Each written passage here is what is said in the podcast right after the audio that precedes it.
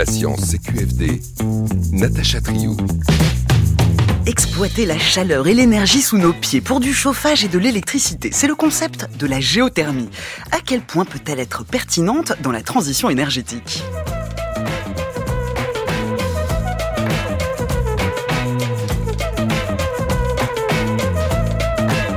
La région parisienne est la région qui concentre le plus d'installations géothermiques au monde. D'ailleurs, de là où je vous parle, la Maison de la Radio est pionnière en la matière. C'est le premier bâtiment à avoir utilisé la géothermie comme source d'énergie. En France, elle n'est pas très développée. Pourtant, l'énergie du sol semble inépuisable. L'Islande a même un projet à l'étude, une idée folle digne de Jules Verne, exploiter l'énergie du magma d'un volcan. Quel est donc l'avenir de cette filière énergétique?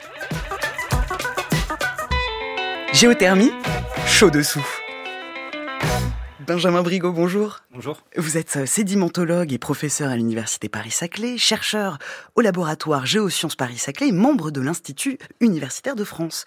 Et en duplex de France Bleu Orléans, Christophe Didier, bonjour.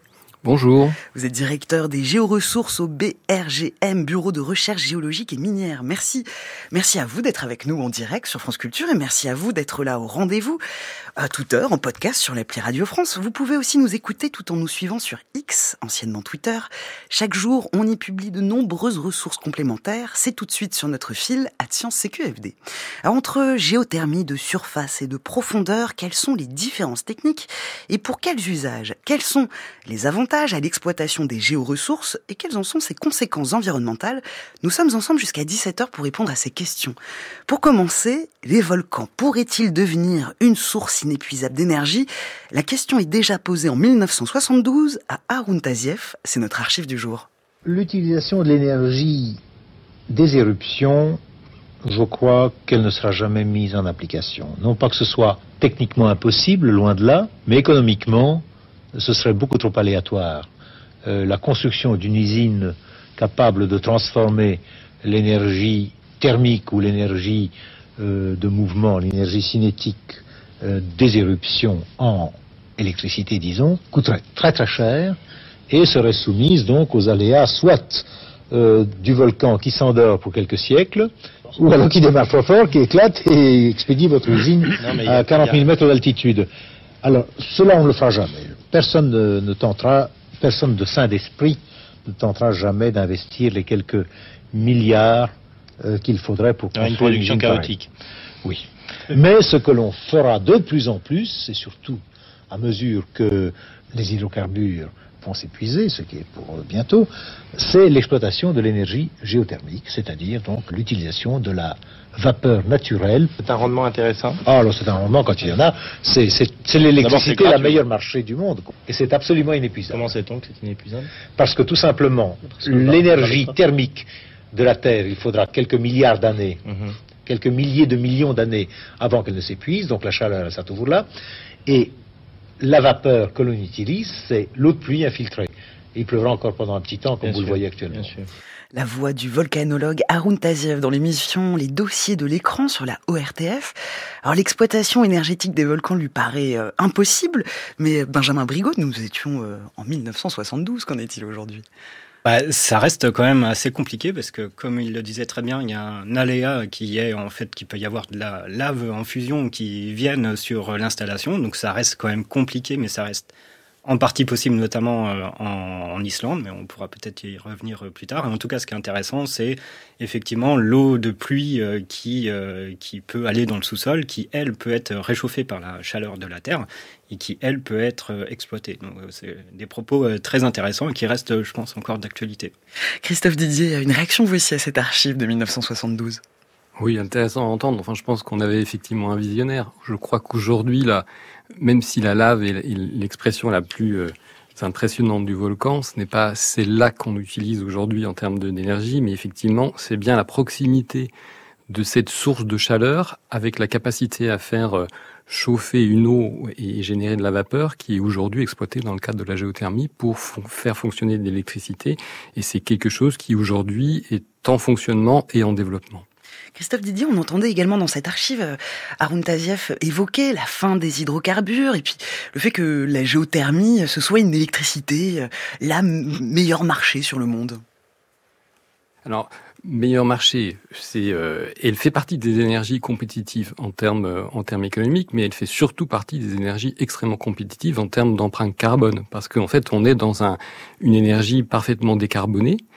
Euh, et, qui en plus est une énergie permanente, qui ne dépend pas d'aléas climatiques, mais qui est présente sous nos pieds, euh, disponible, et donc elle a beaucoup d'atouts dans une logique de transition énergétique et de décarbonation d'une économie et d'une industrie cette énergie présente sous nos pieds, euh, Arun disait euh, personne de saint d'esprit ne tentera d'exploiter l'énergie des volcans. Le projet est pourtant à l'étude en Islande, c'est le projet Krafla Magma Testbed qui a été lancé en 2014. L'objectif est de creuser un tunnel dans le volcan Krafla jusqu'à la chambre magmatique remplie de roches brûlantes en fusion. Benjamin Brigot, euh, quelles sont les perspectives de ce projet? Euh, bah, alors sur, euh, j'ai eu l'occasion de me rendre sur le Krafla, donc euh, je connais effectivement ce, volcan. Donc il y a déjà une centrale euh, géothermique qui produit de l'électricité.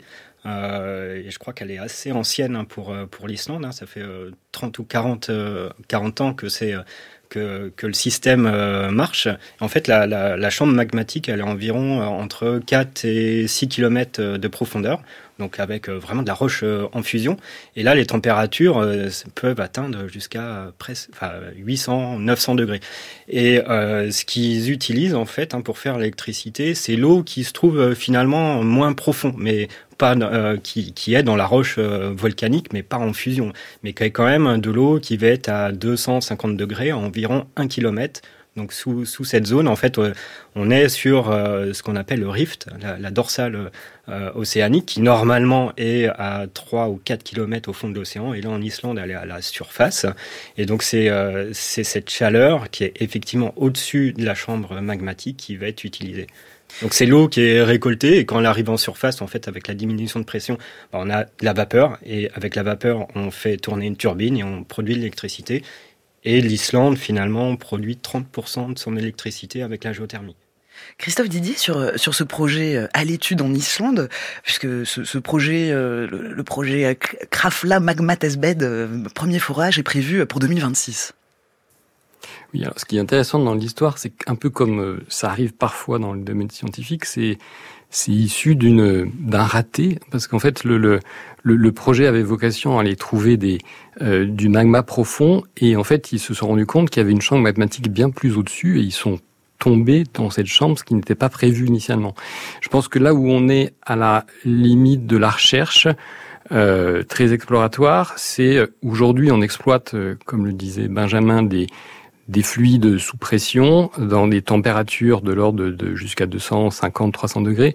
Là, l'un des intérêts, c'est d'exploiter en tout cas d'étudier l'exploitabilité possible de fluides dans des températures beaucoup plus élevées, donc des fluides qu'on appelle supercritiques et qui seraient capables de transmettre des, des quantités d'énergie bien plus élevées qu'une qu'une vapeur classique. Et donc on essaye de, de regarder quels sont l'avenir d'exploitation à des, des capacités de production beaucoup plus élevées du fait de ces conditions assez atypiques en termes euh, physico-chimiques. Alors pour l'heure, l'énergie euh, géomagmatique, c'est encore un peu de la science-fiction. Mais parlons de la géothermie, qui en France n'en est pas une. Elle représente 5% de la chaleur renouvelable en 2020. Avant de rentrer dans le vif du sujet, j'aimerais bien faire un petit point géosciences, Benjamin Brigot. Que se passe-t-il sous nos pieds? D'où vient la chaleur sous terre? Alors la, chaleur, euh, finalement, elle va euh, principalement venir euh, dans, en fait, dans la croûte terrestre, dans la croûte notamment continentale. On va avoir des minéraux qui contiennent de l'uranium, du potassium et du thorium et qui sont radioactifs et qui émettent comme ça de, de, la chaleur. Donc quand on va creuser dans, notre, euh, dans la croûte continentale, on va avoir à peu près un gradient euh, géothermique hein, de 3 degrés. Ça se réchauffe de 3 degrés tous les 100 mètres. Donc ça, c'est la, la, première euh, source, on va dire, de chaleur. Après, il y en a une, une deuxième qui est moins importante, mais quand même, il y a des températures qui sont qui vont jusqu'à 5000 degrés, c'est au centre de la Terre. En fait, c'est l'héritage de la, de la genèse de notre Terre hein, par, par accrétion, on appelle ça, donc euh, des, des petites, euh, des protoplanètes, des petites planètes, des poussières, enfin des, des particules qui ont, sont rentrées en collision, qui se sont accrétées, et ça, ça a dégagé une quantité, mais vraiment astronomique de, de chaleur, et on a toujours le, ce rayonnement hein, de, de chaleur, même, même si euh, elle est plus créée, parce qu'il y a plus de collision. Donc ça se refroidit, mais en se refroidissant, ça émet encore de la chaleur. C'est le principe, c'est le, fer à repasser. Vous le coupez, mais en se refroidissant, en se refroidissant, il émet encore de la chaleur. Donc ça, c'est une, voilà, c'est une des sources euh, d'énergie. Et il y a, aussi hein, le, le, y a une partie du noyau de la Terre. Donc là, on parle à des profondeurs qui sont euh, qui sont entre euh, entre euh, entre 3000 et 6000 kilomètres. Hein, donc on est voilà, très très très profond. Le, le, noyau a tendance à se à se à cristalliser un petit peu, à se solidifier. Donc ça, ça émet aussi de la chaleur. Oui, le, le, dégagement de la chaleur euh, qui est alimenté par le, le refroidissement du noyau. Je, je, lisais pour préparer cette émission que le, noyau se refroidit d'environ 50 euh, à 100 degrés par milliard d'années, euh, que, depuis l'extinction des dinosaures, la Terre s'est refroidie de, de 3 à 6 degrés, le noyau terrestre. Ça, c'est, Sinon, par rapport à la, justement à, cette chaleur à la surface du globe, comment se répartit-elle? Est-ce que se répartit de la même manière partout? Alors euh, non, elle va à, la surface hein, du globe, elle va effectivement euh, varier. Euh, donc on peut estimer un, ce qu'on appelle un, un, un gradient. un gradient géothermique, enfin un gradient thermique, donc c'est la chaleur que diffuse la Terre, et on s'aperçoit qu'elle est en moyenne de 4 80, enfin 80 milliwatts par euh, mètre carré. Donc c'est 0,08 watts par mètre carré pour donner un, ordre de comparaison. Euh, la chaleur du, Soleil qui arrive à la surface hein, de la Terre, c'est 170 watts par euh, euh, mètre carré, donc c'est beaucoup plus. Euh, donc ça reste, c'est faible, mais euh, c'est juste à la surface. Donc il y a quand même de l'énergie qui sort et ça va varier en fonction de l'épaisseur de la croûte terrestre. Donc dans les zones océaniques, c'est plus, ça peut être 100 milliwatts par mètre carré. là, sur la région parisienne, c'est environ 70 milliwatts par mètre carré. Et puis ensuite, hein, on va avoir aussi le, gradient géothermique qui est en moyenne, je disais tout à l'heure, de 3 degrés euh, par kilomètre. Il y a dans des zones, il va être euh, plus important, et notamment là sur le, le volcan, le, le Krafla. Là, c'est on est euh, sur de, de l'ordre de, de 30 degrés tous les 100 mètres. Donc c'est dix fois plus important, mais parce qu'on a de, de la roche en fusion à quelques kilomètres, à, à 3-4 kilomètres de profondeur. Et puis comme vous disiez, à l'échelle de la planète, ce sont les dorsales océaniques qui dégagent le plus d'énergie géothermique. Christophe Didier, en France, où sont les zones les plus chaudes? Euh, Alors, Juste pour compléter déjà le, le, ce qui a été dit, enfin sans doute tout remettre en cause, le, le je, je, confirme que euh, le, le rayonnement solaire dans les premiers mètres, parce qu'on parlera tout à l'heure probablement de géothermie de surface, euh, c'est le rayonnement solaire qui a un rôle important pour garantir une stabilité thermique qui est ce qu'on va exploiter dans le euh, dans la géothermie de surface. Donc en fait, même si globalement à l'échelle profonde, euh, ce sont bien ces deux événements euh, énoncés qui expliquent la chaleur. Sur euh, la subsurface, le SOEL joue quand même un rôle important dans, dans la capacité de réchauffer les terrains. alors les zones les plus chaudes, ben, ce sont les secteurs qui historiquement ont connu une activité volcanique donc euh, par exemple le Massif central. Et puis ce sont les secteurs qu'on appelle les bassins d'effondrement qui sont euh, les plus, les moins épaisses en termes de euh, de croûte et donc les plus proches des terrains profonds chauds. Et donc c'est particulièrement le cas dans le fossé rénan, qui est un fossé d'effondrement. Et donc dans cette zone-là, on a des gradients géothermiques plus élevés que dans d'autres secteurs du territoire, d'où aussi l'intérêt d'y avoir développé un certain nombre d'activités géothermiques. Benjamin Brigot euh, oui, euh, c'est euh, tout, tout, à fait. Euh, dans ces, en fait, sur, sur le fossé rhénan, la, la, croûte terrestre est un, peu moins épaisse. La, la, croûte continentale, en gros, ça va être 30 km. là, sous, sous Paris, c'est 30 km. Dans les chaînes de montagne, dans les Alpes, par exemple, c'est 70 km. Et dans le fossé rhénan, ça va être euh, entre 5 et 10 km. Donc euh, en fait, on a des les roches chaudes du manteau qui sont à 1000 degrés qui vont être euh, plus proches de la surface. Donc le gradient géothermique finalement, enfin ce, manteau va réchauffer euh, du coup, euh, ce, va être plus proche. Donc on a des roches plus chaudes qui sont plus proches de la surface par rapport à nous ici à Paris par exemple. Après avoir exploré les entrailles de la Terre, maintenant comment techniquement la géothermie fonctionne? Restez avec nous.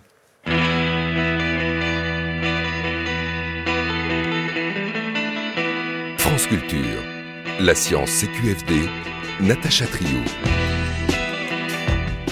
En direct sur France Culture avec Benjamin Brigaud et Christophe Didier, nous parlons de géothermie. L'idée de la géothermie, c'est celle d'exploiter la chaleur sous nos pieds pour du chauffage, de la climatisation, mais aussi de l'électricité. Nous venons de voir qu'il y a différentes zones géologiques plus propices à la géothermie, mais que on peut faire de la géothermie partout. Il existe plusieurs techniques selon la profondeur et surtout selon la température des roches. Benjamin Brigaud, pour commencer avec la géothermie profonde, comment ça fonctionne? Alors la géothermie euh, profonde, on va parler de géothermie profonde pour, en, tout cas en France, hein, pour tout ce qui va être euh, de l'exploitation, la mobilisation de la chaleur du sous-sol à plus de 200 mètres euh, de profondeur. Donc en gros de, euh, de 200 mètres jusqu'à euh, 3, 4, 5 000 mètres de profondeur. Donc voilà, là on peut parler de géothermie profonde. Et euh, cette chaleur, en fait, il faut la mobiliser. Alors comment on peut mobiliser cette, chaleur? Le plus simple, c'est d'utiliser un vecteur. Et ce vecteur, c'est un fluide, c'est l'eau. Et si on a, si on a euh, dans les roches de l'eau, alors il faut pas imaginer forcément, enfin il faut pas même imaginer des, des rivières souterraines ou des grands fleuves ou souterrains. C'est vraiment de l'eau qui est contenue dans les roches avec euh, de la porosité qui est millimétrique. Hein. C'est ce que je dis aux étudiants, c'est la tête, euh, enfin la tête d'épingle hein, au bout de l'épingle la nourrice. Donc c'est c'est vraiment ça. L'eau, elle va être contenue dans cette roche, mais vraiment à l'échelle, dans la porosité à l'échelle millimétrique. Et si on fait un trou, qui fait 10, 15 cm de diamètre, bah, finalement, euh, si on a de l'eau dans la roche, bah, elle va aller dans le forage et euh, si elle, va être en équilibre avec euh, la roche. Donc si on a une roche à 50 degrés, l'eau va être à 50 degrés, il suffit de la pomper et on a du coup la chaleur qui peut être on peut en faire, euh, par exemple, euh, ben, on va pouvoir l'utiliser et capter les calories pour en faire euh, soit du chauffage ou pour faire, si on a des températures élevées comme sur le volcan du Krafla, mais on, peut faire, si on a 250 degrés, ben, on peut avoir de la vapeur et faire de l'électricité. Christophe Didier, en effet, le, principe, c'est c'est aller chercher des roches avec de l'eau dedans, en capter l'eau chaude, l'utiliser, puis la renvoyer dans la roche.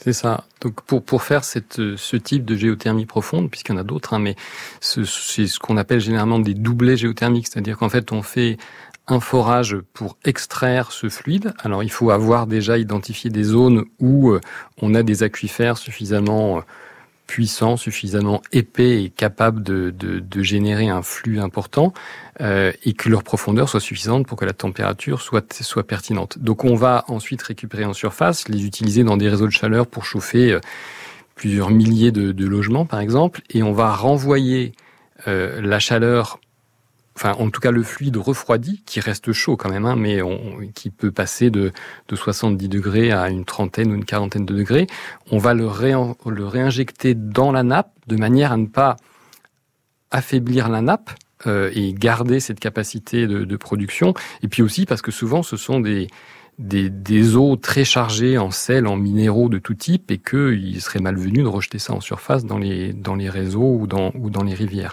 Donc l'un des intérêts, c'est que la distance de réinjection soit suffisamment éloignée que du point de prélèvement pour que l'effet de la bulle froide ne vienne pas perturber euh, l'exploitation et n'affecte pas la capacité d'exploiter la chaleur. Oui, c'est ça, c'est pour ne pas trop euh, refroidir la roche. Oui, et de pour pas tarir en fait la ressource. Donc typiquement. Euh, euh, dans la région Île-de-France. Alors, je, pense qu'il faut, on peut le répéter, hein, c'est la région du monde qui concentre le plus d'unités de centrales en fait géothermiques qui, qui, alimentent des réseaux de chaleur. Il y en a une cinquantaine, hein, donc c'est vraiment énorme. Pourquoi c'est là d'ailleurs? Comment? Pourquoi c'est ici d'ailleurs? Euh, ben, historiquement, euh, l'exploitation de géothermie profonde par euh, doublet a été initiée, euh, je pense que ça a été dans les, pays précurseurs. En 1969 à Melun, il y a le premier doublet géothermique qui a été a construit pour capter l'eau chaude qui est à 70 degrés, prendre des calories pour alimenter des habitations collectives et la réinjecter, on la réinjecte à environ 40 degrés. Mais, on parle de, justement de géothermie euh, profonde. On peut aussi injecter de l'eau froide dans des roches profondes, chaudes, mais sèches. Euh, c'est alors ça, ça va être. Euh, euh, plus dans les roches euh, sèches, c'est plus sur la en, surface, c'est les techniques euh, qu'on va qu'on va utiliser. Donc là, on peut utiliser des sondes où dans ces sondes il y a un fluide caloporteur. Euh, c'est un fluide glycolé qui là va se mettre en équilibre avec la roche sèche et on va pouvoir comme ça capter les calories de la terre. Alors comme vous disiez, euh, si la température de la roche dépasse une certaine température, si elle dépasse par exemple les, 150 degrés, Christophe Didier, on peut donc même faire de l'électricité. Oui, c'est ça. Alors peut-être pour répondre à la question, on peut, la géothermie profonde se, peut se faire sur des, sur des terrains sédimentaires, des aquifères poreux où il y a des, de grandes quantités d'eau, mais effectivement, elle peut aussi se faire dans des roches beaucoup moins perméables, mais au sein desquelles l'eau peut circuler le long de fissures de, de, failles. Et donc là, on est dans des roches qu'on appelle les roches de socle, beaucoup plus profondes. Hein. C'est ce qui se fait notamment en Alsace. On est à 3000, 4000 mètres de profondeur, comparé à 1500 mètres dans le bassin parisien. Et là, pour permettre d'exploiter ce fluide, euh, on encourage, en tout cas on permet la circulation d'eau dans ces fissures, cette eau qui se réchauffe au contact du, du, massif rocheux qui est très chaud. Et, et donc là, quand euh, on a des températures suffisantes, donc classiquement euh, au-dessus de, de, 250 degrés, alors notamment en surface, parce qu'il faut quand même remonter euh, l'eau et la vapeur, on peut, en trouvant la capacité à isoler la vapeur de l'eau, pouvoir utiliser cette vapeur et faire tourner des turbines et produire de l'électricité. Donc c'est une manière de faire que d'aller chercher très profond des roches sèches euh, très chaude, mais on a aussi quelque chose d'un peu équivalent, puisqu'on revient, si on revient à, à votre euh, archive du début, c'est de, de, se servir des zones volcaniques qui, là, ont des, euh, ont des températures très élevées, mais à des, à des profondeurs potentiellement beaucoup moindres. Donc on a en France notamment une, une, une station de production d'électricité en, en, Guadeloupe où à des profondeurs de l'ordre de 500 à 1000, à 1000 mètres, on a des températures de, de plus de 200 degrés et on génère une quantité non négligeable de l'énergie de l'île de Guadeloupe grâce à cette production électrique. Oui, c'est que c'est la centrale de Bouillante en Guadeloupe où là on a des températures donc assez élevées pour produire de l'électricité, Benjamin Brigot. Ouais, bah c'est euh, alors euh, Bouillante. Euh, euh, on va avoir euh, des donc euh, sur sur la c'est sur la soufrière. donc on a des températures qui, enfin on a de l'eau qui va être à 250 degrés à entre 800 mètres, 1 km de profondeur. Et donc là, en captant cette eau, en la ramenant à la, à la surface, ben, on peut facilement, avec ces 250 degrés, avoir de la vapeur d'eau qui fait tourner une turbine et qui produit, qui peut produire de l'électricité. Ouais. C'est qu'en France métropolitaine, il faudrait creuser plus profond pour obtenir de telles températures, trop profond pour que ce soit rentable, mais dans les départements et régions d'outre-mer, c'est intéressant. Bah, ça peut être, c'est fait à Souls-la-Forêt, euh, donc en, en, Alsace, où là, il y a des forages qui sont à 5 km euh, euh, de profondeur. Et, euh, la température, c'est alors c'est moins que 250 degrés, c'est plutôt, on est aux alentours de 150 degrés, mais qui est quand même suffisante pour pouvoir faire de l'électricité. Et en Alsace, elle a un avantage aussi. Euh, euh, cette géothermie, c'est que l'eau géothermale euh, contient du lithium et contient suffisamment de lithium pour probablement euh, l'exploiter. Donc il y a environ 150 mg par litre d'eau géothermale de lithium.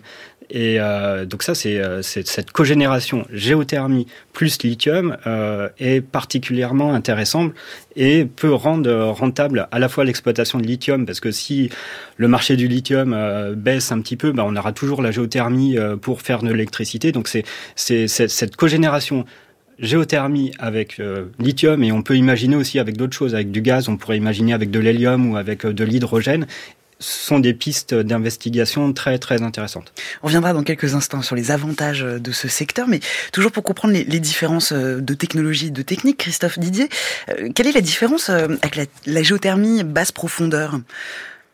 Quel est le principe comparé justement à la, géothermie de profondeur qu'on vient de, décrire? Ça, alors c'est ce que commençait à expliquer Benjamin tout à l'heure. En fait, la, la, géothermie basse énergie, ou en tout cas la géothermie de surface, comme on l'appelle, se, joue dans les premiers mètres ou en tout cas jusqu'à une centaine ou, ou 200 mètres.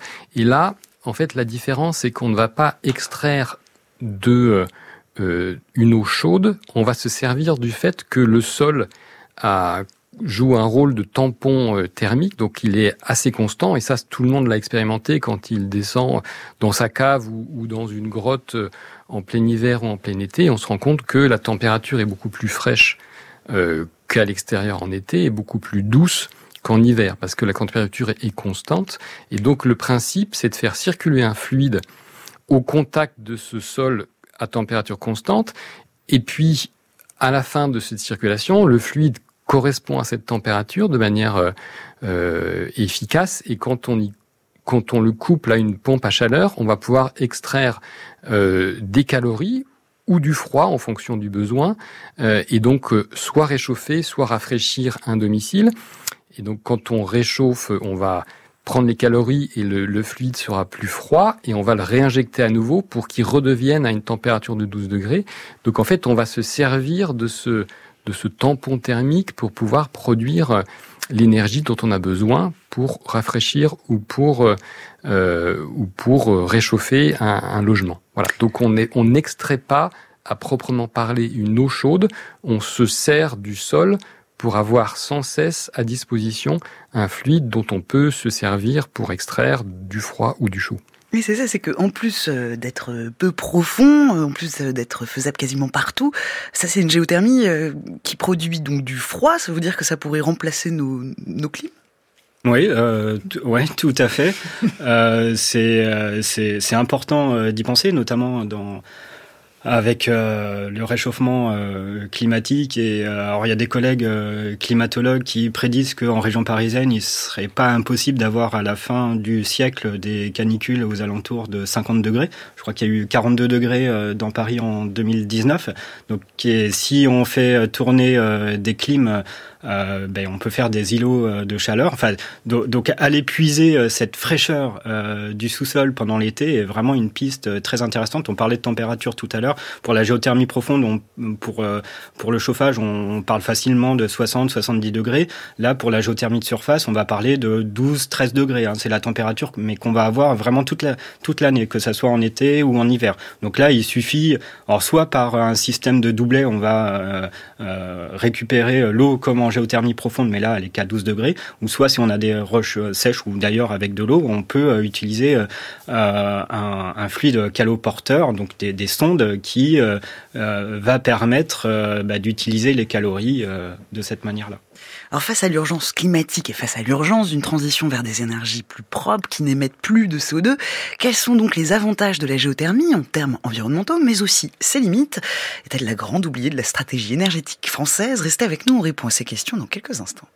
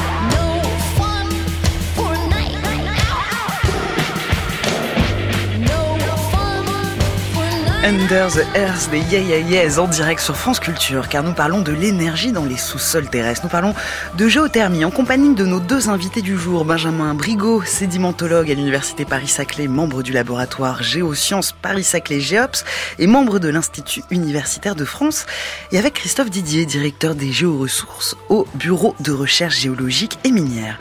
On vient de voir qu'il existe plusieurs types de géothermie pour résumer la géothermie profonde. L'idée c'est de forer pour capter cette eau chaude qui circule dans des roches poreuses, d'utiliser cette eau chaude pour chauffer des logements individuels collectifs ou même des bâtiments. Et ensuite, on réinjecte cette eau. Et puis, il y a la géothermie de surface qui consiste à exploiter la température stable qui se trouve à quelques dizaines de mètres de profondeur. Maintenant qu'on a dit tout ça, Christophe Didier, euh, est-ce que cette technique est renouvelable puisqu'on réinjecte de l'eau froide dans la roche, euh, en l'occurrence pour la, la géothermie profonde? Alors, renouvelable. Et en tout cas, elle est, durable parce que quand on dimensionne les, euh, les doublets, euh, tel qu'on l'a dit, on l'a précisé, le, le, le, point de prélèvement est suffisamment éloigné du point de réinjection pour que l'impact de l'eau plus froide qui est réinjectée euh, n'aille pas gêner l'exploitation pendant les premières décennies, de l'ordre de 30 ans. Il s'avère que ce dimensionnement de 30 ans semble avoir été un peu sous-estimé et que les plus anciens travaux euh, ne sont pas encore mis en, péril malgré euh, euh, maintenant plus de 40 ans d'exploitation. Et quand bien même on baisserait de 1 ou 2 degrés ou 3 degrés une eau se, qui se trouve aujourd'hui à 70 degrés, on n'a pas encore une mise en péril des choses. Mais il est clair que ça a aussi des limites, c'est-à-dire qu'on ne peut pas surexploiter le même aquifère euh, sans limite. Il faut aussi être capable de faire des projets aussi ambitieux et, et porteurs de succès que le bassin parisien dans le Dogger, dans d'autres aquifères potentiellement plus profonds, plus chauds, ou dans d'autres secteurs euh, de la France, comme le bassin aquitain ou, euh, ou le bassin du Sud-Est, on a d'autres d'autres aquifères de ce type qui pourraient être exploités, mais qui sont aujourd'hui assez mal connus, et dont c'est un, une des, des, des, missions du BRGM que de d'identifier les zones les plus euh, favorables pour mettre à la connaissance les porteurs d'enjeux des secteurs sur lesquels il serait pertinent et utile d'investir pour développer aussi ces réseaux de chaleur décarbonés et être capable de chauffer des, euh, plusieurs milliers de, euh, logements avec cette énergie. Bah, on n'est pas sur les mêmes échelles de temps que les énergies fossiles, puisqu'elles ont mis des millions d'années à se former, mais tout de même, à l'échelle humaine, il s'agit de ressources qui s'épuisent. Pour compléter ce qui vient d'être dit, Benjamin Brigaud, euh, la chaleur extraite du sous-sol, à quel point se renouvelle-t-elle? Ah, je pense que c'est, enfin, on n'a clairement pas atteint les limites. Euh, euh, et elle va se renouveler en plus euh, très rapidement.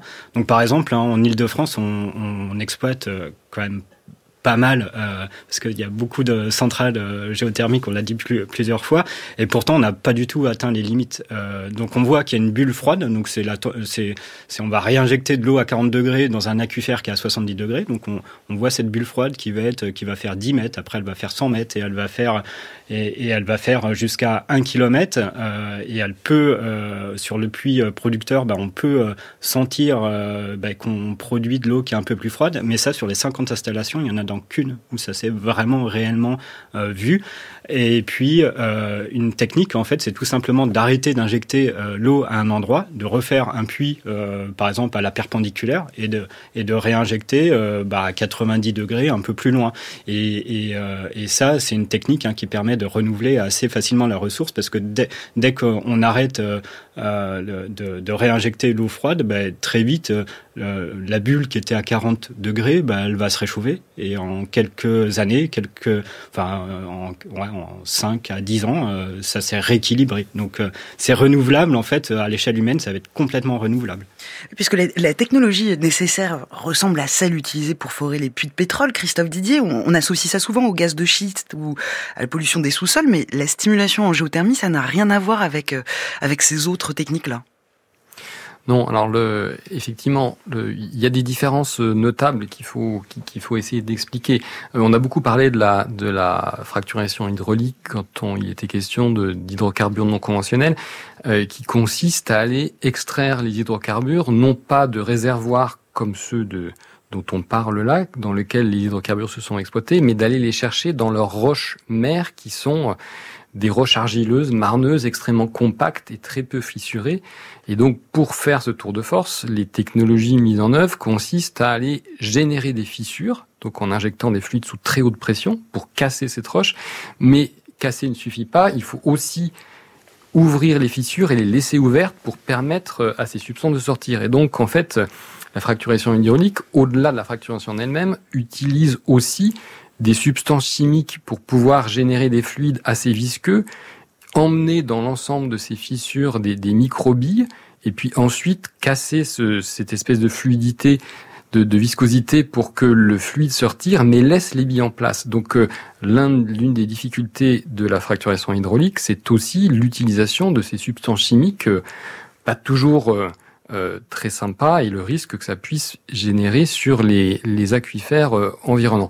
Dans le, la géothermie, quand, alors il ne s'agit pas de stimuler dans, dans, les aquifères dont on a parlé, par contre dans les roches plus profondes, euh, comme à, à Soul-Su-Forêt, euh, ce qu'on appelle stimulation hydraulique, c'est c'est permettre et optimiser les circulations de fluides dans les fissures préexistantes. On ne va pas fissurer une roche saine, on va potentiellement favoriser les écoulements le long de ces failles, le long de ces, euh, de ces hétérogénéités, en injectant du fluide pour faire rebouger ou, ou permettre une meilleure circulation, mais on n'a pas à, à, utiliser ces, euh, ces substances chimiques qui sont inhérentes à la fracturation hydraulique qui a fait beaucoup parler.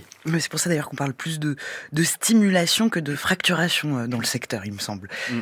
Euh, Benjamin Gribaud, euh, pardon, euh, par rapport aux conséquences environnementales, on a vu qu'il y, y, a eu des dégâts qui ont été causés par euh, des premières tentatives d'exploitation de géothermie profonde, en Alsace notamment en 2019, avec un séisme de magnitude 3,9 qui a ébranlé la région de Strasbourg. Oui, alors pour, pour revenir là sur peut-être sur la, la stimulation, en fait, il y a tellement de roches euh, qui sont euh, poreuses et perméables, que ça soit dans des couches euh, sédimentaires à l'horizontale ou dans des zones fracturées, donc en verticale. Finalement, le, en, Alsace, le, le, site de Soultz-la-Forêt euh, euh, avait comme objectif d'aller euh, micro-fracturer les granites très profonds.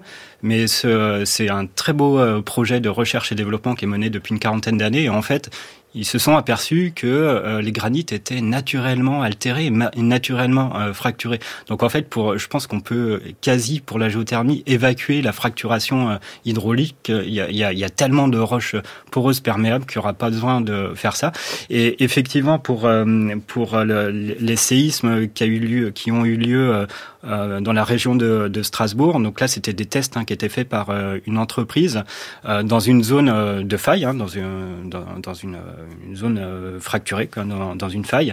Et, donc ça, c'est des réservoirs qui sont non plus à l'horizontale, à l'horizontale comme là sous nos pieds, sous Paris, mais sur une, une, une verticale. Et en fait, euh, donc le, principe, hein, c'est de, pomper de l'eau à un endroit, de la réinjecter à un autre. Sauf que là, dans le, dans le cas précis, la, la faille, c'était pas la même branche de faille, donc en fait, c'était pas le même compartiment. Donc ils ont pompé euh, l'eau dans un compartiment et ils l'ont réinjecté dans un autre, mais qui n'était pas le même, du coup, qui s'est mis en surpression. Et pour se rééquilibrer, bah, ça a déclenché des séismes. Bon, la conclusion de ça, c'est que euh, là où on fait de la géothermie, il faut comprendre le sous-sol de manière euh, la, enfin, avoir une, une idée de la géométrie euh, du sous-sol ou de la faille le plus précis possible et il faut faire des prospections euh, sismiques, géophysiques et c'est ce qui n'avait pas forcément été fait euh, euh, là et je pense que dans le futur sur des opérations comme ça il faudra contraindre vraiment à 100% le sous-sol. Oui c'est ça Christophe Didier c'est que ça nécessite une expertise scientifique sans faille. Oui, c'est ça. Oui. Euh, tout à fait. Bon, je, je pense que le euh, le contexte on est aussi dans, dans, dans, des, dans de la géothermie très profonde là en Alsace, c'est-à-dire que les, les contraintes, les pressions exercées sur les failles sont, sont, très, sont très fortes et quand euh, une faille rejoue, euh, elle va générer un certain nombre de, de d'impact en termes de, en termes de sismicité. Ce qu'il y a, c'est que chaque exploitation est, est unique et, et, a ses spécificités.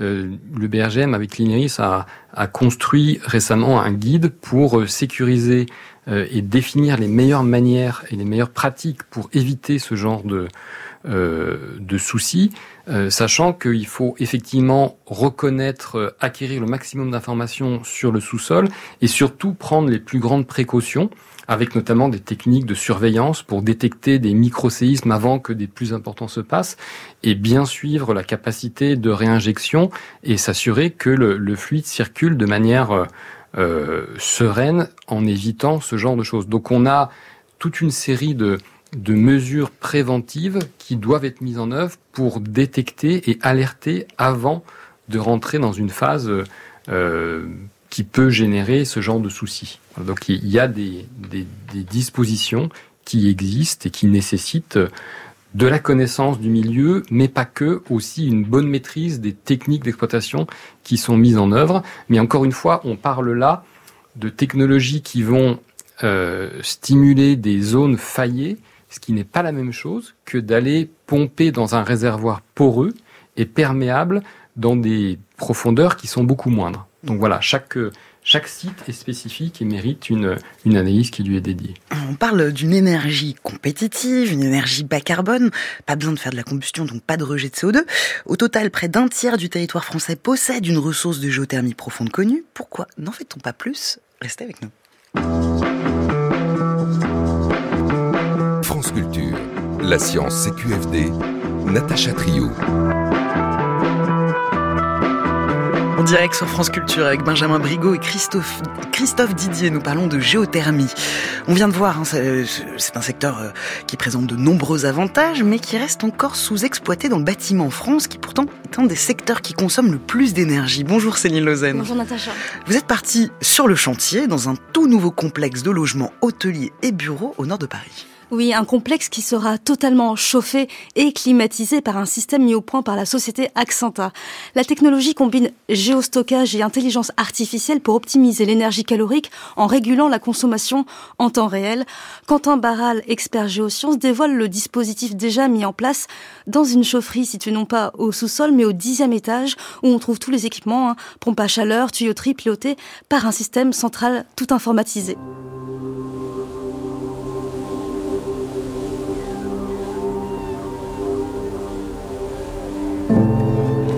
On est euh, devant un bâtiment euh, d'ICAD.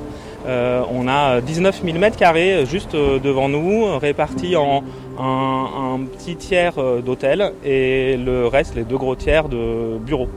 et on a conçu, installé et on pilote la chaufferie, tout le système de production d'eau chaude, de chauffage, de climatisation basé sur la géothermie. La géothermie, c'est chauffer mais aussi rafraîchir et climatiser.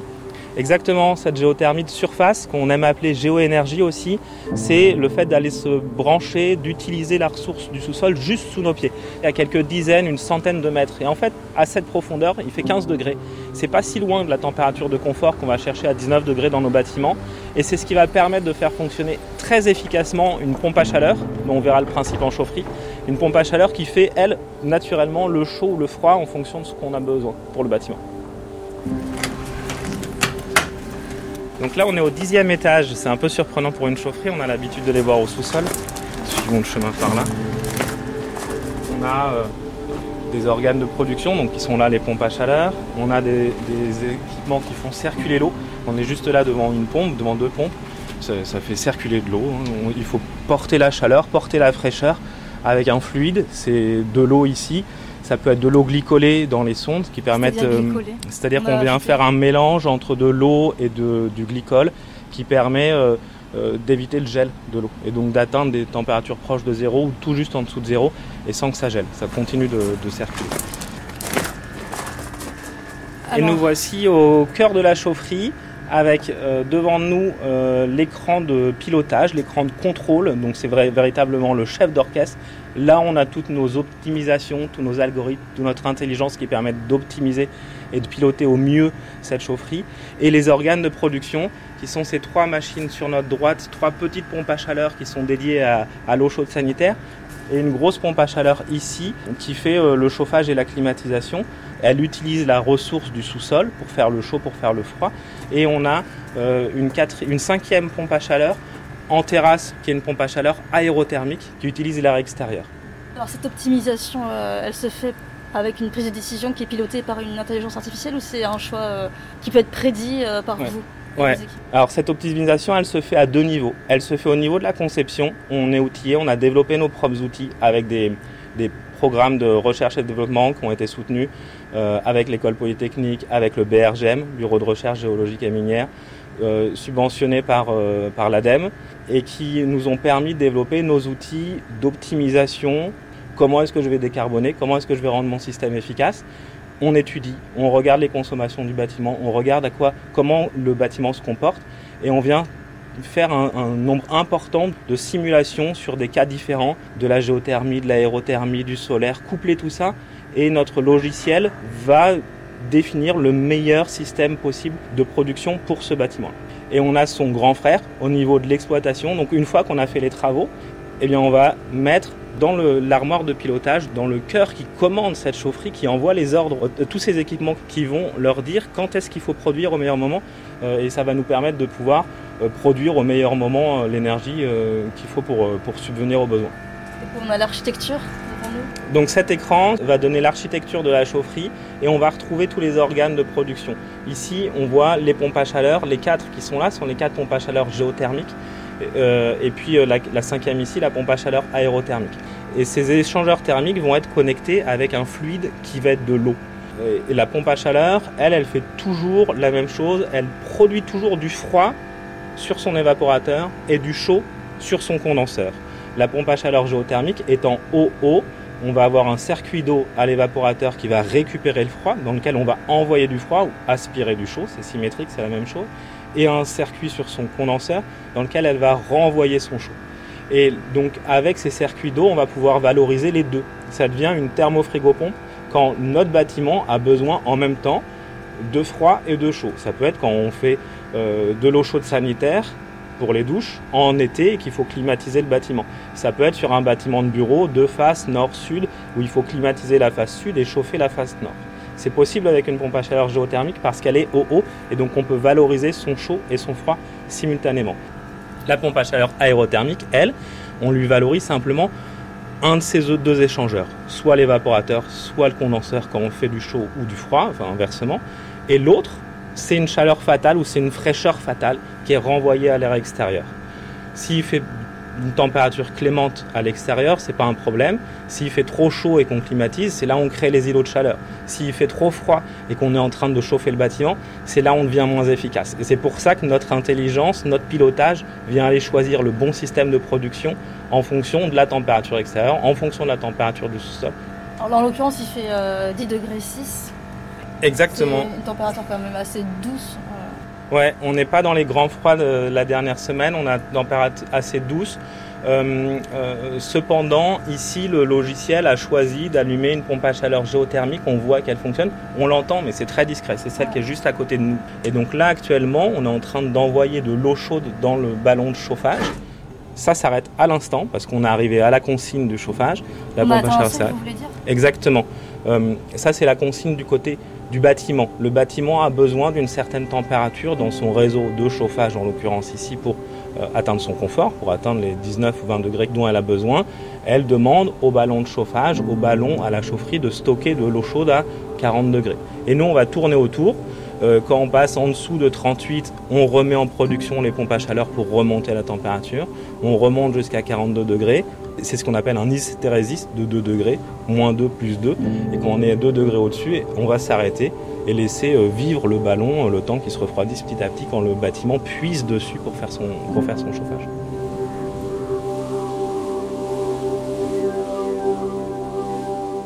Merci Céline Lausanne pour votre reportage. Christophe, Christophe Didier, en France, environ 200 000 logements sont chauffés par géothermie, surtout dans le bassin parisien, comme on l'a dit.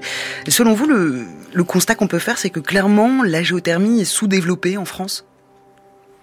Oui, elle est, clairement sous-développée. Euh, alors, pour poser le diagnostic, c'est pas forcément simple. Je pense qu'il y a vraiment un point majeur, c'est le manque de visibilité de la filière. Je pense que c'est vrai au niveau des prescripteurs, c'est vrai au niveau des installateurs, des, des, des, acteurs de l'ingénierie. Euh, en fait, le, le et c'est un cercle vicieux puisque comme euh, on ne connaît pas assez la géothermie, elle n'est pas mise en avant Et donc on développe d'autres solutions qui sont pas forcément plus efficaces et plus adaptées, mais euh, personne n'a une, une, position pour euh, vraiment avoir une promotion forte de cette solution. Alors on a heureusement, euh, on commence à voir euh, des changements puisque le, gouvernement s'est doté euh, depuis quelques mois maintenant d'un plan national géothermie qui vise justement à relancer cette activité, qu'elle soit de surface ou profonde d'ailleurs, hein, parce qu'elle a énormément d'atouts. Mais un des points majeurs va être justement ce, cette capacité à développer un savoir-faire, à développer des connaissances et à pouvoir sensibiliser les gens qui conseillent, euh, notamment au niveau des, citoyens, quand il s'agit de remplacer une ancienne euh, chaudière au, gaz ou au fuel, de, pouvoir mettre en avant et expliquer les atouts de la géothermie par rapport à d'autres solutions qui sont beaucoup trop souvent mises en avant de manière systématique. Oui, euh, Benjamin Brigot, il faudrait donc développer, euh, plus développer les chauffages collectifs comme en Ile-de-France. Oui, ben, ben, déjà il faudrait euh, effectivement plus en parler. Enfin, j'ai le même constat que, que mon collègue. Euh, donc quand, quand on fait euh, un petit panorama, par exemple la, la chaleur, hein, c'est un, un, des gros euh, postes de consommation énergétique euh, euh, finale, hein, et, que ce soit pour les ménages ou pour une, une société qui doit chauffer un bâtiment. Donc voilà, c'est un gros poste de dépense et c'est un gros poste énergétique. cette chaleur, elle est à 60%, elle est faite par de l'énergie fossile, environ 40% de gaz.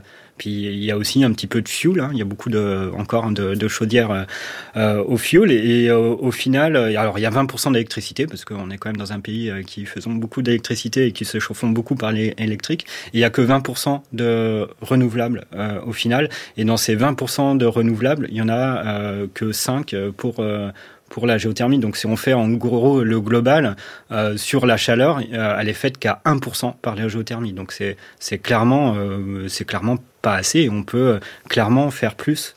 Mais parce qu'il y a peut-être pas de, enfin, on en parle beaucoup, pas beaucoup. Donc merci de faire une émission déjà sur la géothermie. Mais alors pour conclure, parce que on parle de, d'une énergie locale, pas besoin de transport, pas besoin de stockage. Pourquoi c'est si peu développé? Pourquoi parmi les énergies renouvelables, on parle beaucoup de solaire, de l'éolien, mais pas de géothermie? Bah, ouais, alors si, euh, bon, déjà il y a des, des grosses euh, compagnies, euh, des grosses entreprises comme EDF pour l'électricité. Et effectivement, en électricité, il y a eu il y a eu euh, un contexte favorable pour diversifier, euh, en plus du nucléaire, bah, faire de l'éolien et du photovoltaïque pour l'électricité.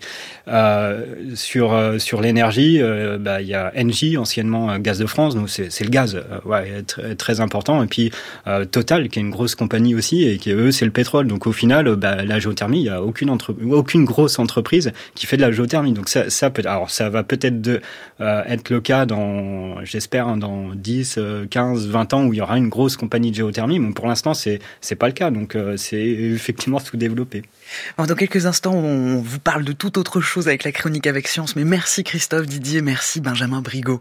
On retrouve à présent Alexandra Delbo qui aujourd'hui nous parle de l'influence du tabagisme sur l'immunité. C'est la chronique avec science. Comment varie l'immunité humaine entre individus? On peut distinguer déjà deux types d'immunité. Il y a la première, l'immunité innée, qui se déclenche tout de suite dès l'entrée du pathogène. De nombreuses molécules que l'on appelle des cytokines sont relâchées pour créer un environnement inflammatoire propice à la destruction du microbe et à l'attraction d'autres acteurs de l'immunité sur place. Et finalement, tout cela déclenche le second volet de la réponse immunitaire, l'immunité adaptative, celle qui fait intervenir lymphocytes et anticorps pour reconnaître, détruire le microbe et surtout pour se souvenir de l'avoir combattu un jour. Mais qu'est-ce qui distingue votre immunité de la mienne ou de celle de Natacha? On sait que plein de facteurs entrent en jeu, notamment l'âge, le sexe ou les gènes. Et donc pour investiguer cette question, une cohorte nommée Milieu intérieur a été créée par un consortium de chercheurs et chercheuses de l'Institut Pasteur. Violaine Saint-André est chercheuse dans l'unité immunologie translationnelle et au hub de bioinformatique et biostatistique de l'Institut Pasteur et elle est la première autrice de cette nouvelle étude La cohorte a été mise en place euh, en 2011. Et là, l'idée, c'était pas forcément d'avoir une très grande cohorte, mais d'avoir une cohorte pour lesquelles on a beaucoup de données euh, sur chaque individu. Donc là, on a une cohorte de 1000 individus, mais pour chacun, on a des données génétiques, épigénétique. On a récupéré des échantillons de sang et on a hum, la chance d'avoir des questionnaires très détaillés qui ont été remplis par les individus. Euh, c'était des questionnaires de 44 pages, euh, desquels on a extrait 136 variables. On a les données socio-économiques des individus, des détails sur leur mode de vie, savoir s'ils vivent seuls ou avec leur famille, s'ils sont nés à la ville ou à la campagne, le nombre d'heures d'activité physique qu'ils font chaque semaine ou leur nombre d'heures de sommeil. Il y avait aussi des données nutritionnelles euh, sur les, les, habitudes alimentaires des individus, des données cliniques, parce qu'il y a eu certaines euh, protéines qui ont été mesurées à partir du sang des individus, comme des immunoglobulines. Tout ça, ça représente un des grands jeux de données euh, qui nous permettent d'essayer donc de voir des associations et puis d'essayer de comprendre les mécanismes qui sont impliqués. Des prélèvements nasaux et fécaux ont aussi été réalisés, mais ceux qui nous intéressent ici, ce sont les prélèvements sanguins, parce que c'est dans le sang que se cache une partie des acteurs de l'immunité. Et pour estimer les capacités immunitaires de chaque sujet, pas question de les infecter bien sûr, en revanche, on peut réaliser en laboratoire des stimulations immunitaires. Et c'est ce qu'a fait cette nouvelle étude. Le sang de chaque individu a été mis en contact avec tout un tas de microbes, virus et bactéries, pour déterminer comment leur immunité sanguine réagissait, à la fois l'immunité innée et adaptative, et l'ensemble de ces paramètres biologiques a été comparé à la quantité de données récoltées pour chaque sujet, afin d'y déceler des corrélations. Résultat, trois variables sortent du lot, une infection passée au cytomégalovirus, un indice de masse corporelle plus haut, et aussi le statut tabagique, même quand le sujet a arrêté le tabac depuis longtemps. On s'est concentré sur l'effet du tabac, car il montrait des effets euh, à la fois sur l'immunité innée, donc l'immunité globale rapide à se mettre en place et sur l'immunité adaptative qui est une immunité plus lente mais plus spécifique de l'organisme. Donc on, on, voit des effets sur ces deux types d'immunité. Donc pour la première, on voit qu'une réponse inflammatoire aux bactéries est différente chez les fumeurs par rapport aux non-fumeurs. Et pour la deuxième, on voit qu'après stimulation des lymphocytes, les fumeurs et les non-fumeurs n'ont pas les mêmes réponses. Mais ce qui nous a interpellés, c'est quand on regarde les anciens fumeurs, les cytokines ne sont pas plus activés suite à la stimulation pour euh, les stimulations de l'immunité innée. Par contre, pour les stimulations d'immunité adaptative, on voit qu'on a toujours cette surstimulation des cytokines suite à l'induction avec des agents qui activent les lymphocytes par rapport aux non-fumeurs. Ça veut dire que euh, cette réponse perdure dans le temps, que chez les anciens fumeurs, ils ont une réaction qui ressemble à celle des fumeurs plus qu'à celle des non-fumeurs. Mais pour combien de temps? Combien d'années après l'arrêt du tabac l'immunité adaptative est-elle encore chamboulée? Cela dépend évidemment d'autres facteurs. Ce que montre l'étude, c'est la présence de modifications épigénétiques, donc de petites marques chimiques sur l'ADN qui dictent quels gènes doivent être lus ou ignorés. On parle de régulation de l'expression des gènes, et dans ce cas, certains gènes de l'immunité sont dérégulés. Ce que montre l'étude, c'est que ces modifications peuvent perdurer pendant au moins 10 ans après l'arrêt du tabac. Mais la bonne nouvelle, c'est qu'elles sont réversible. Merci Alexandra pour votre chronique et merci à vous pour votre écoute.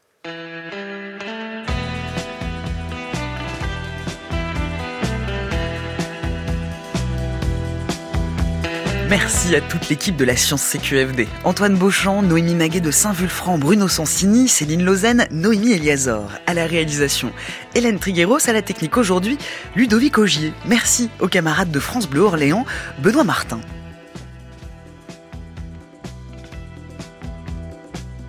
Vous pouvez nous écouter partout à toute heure en podcast sur le site franceculture.fr ou sur l'appli Radio France. C'était ce qu'il fallait démontrer à ce jour.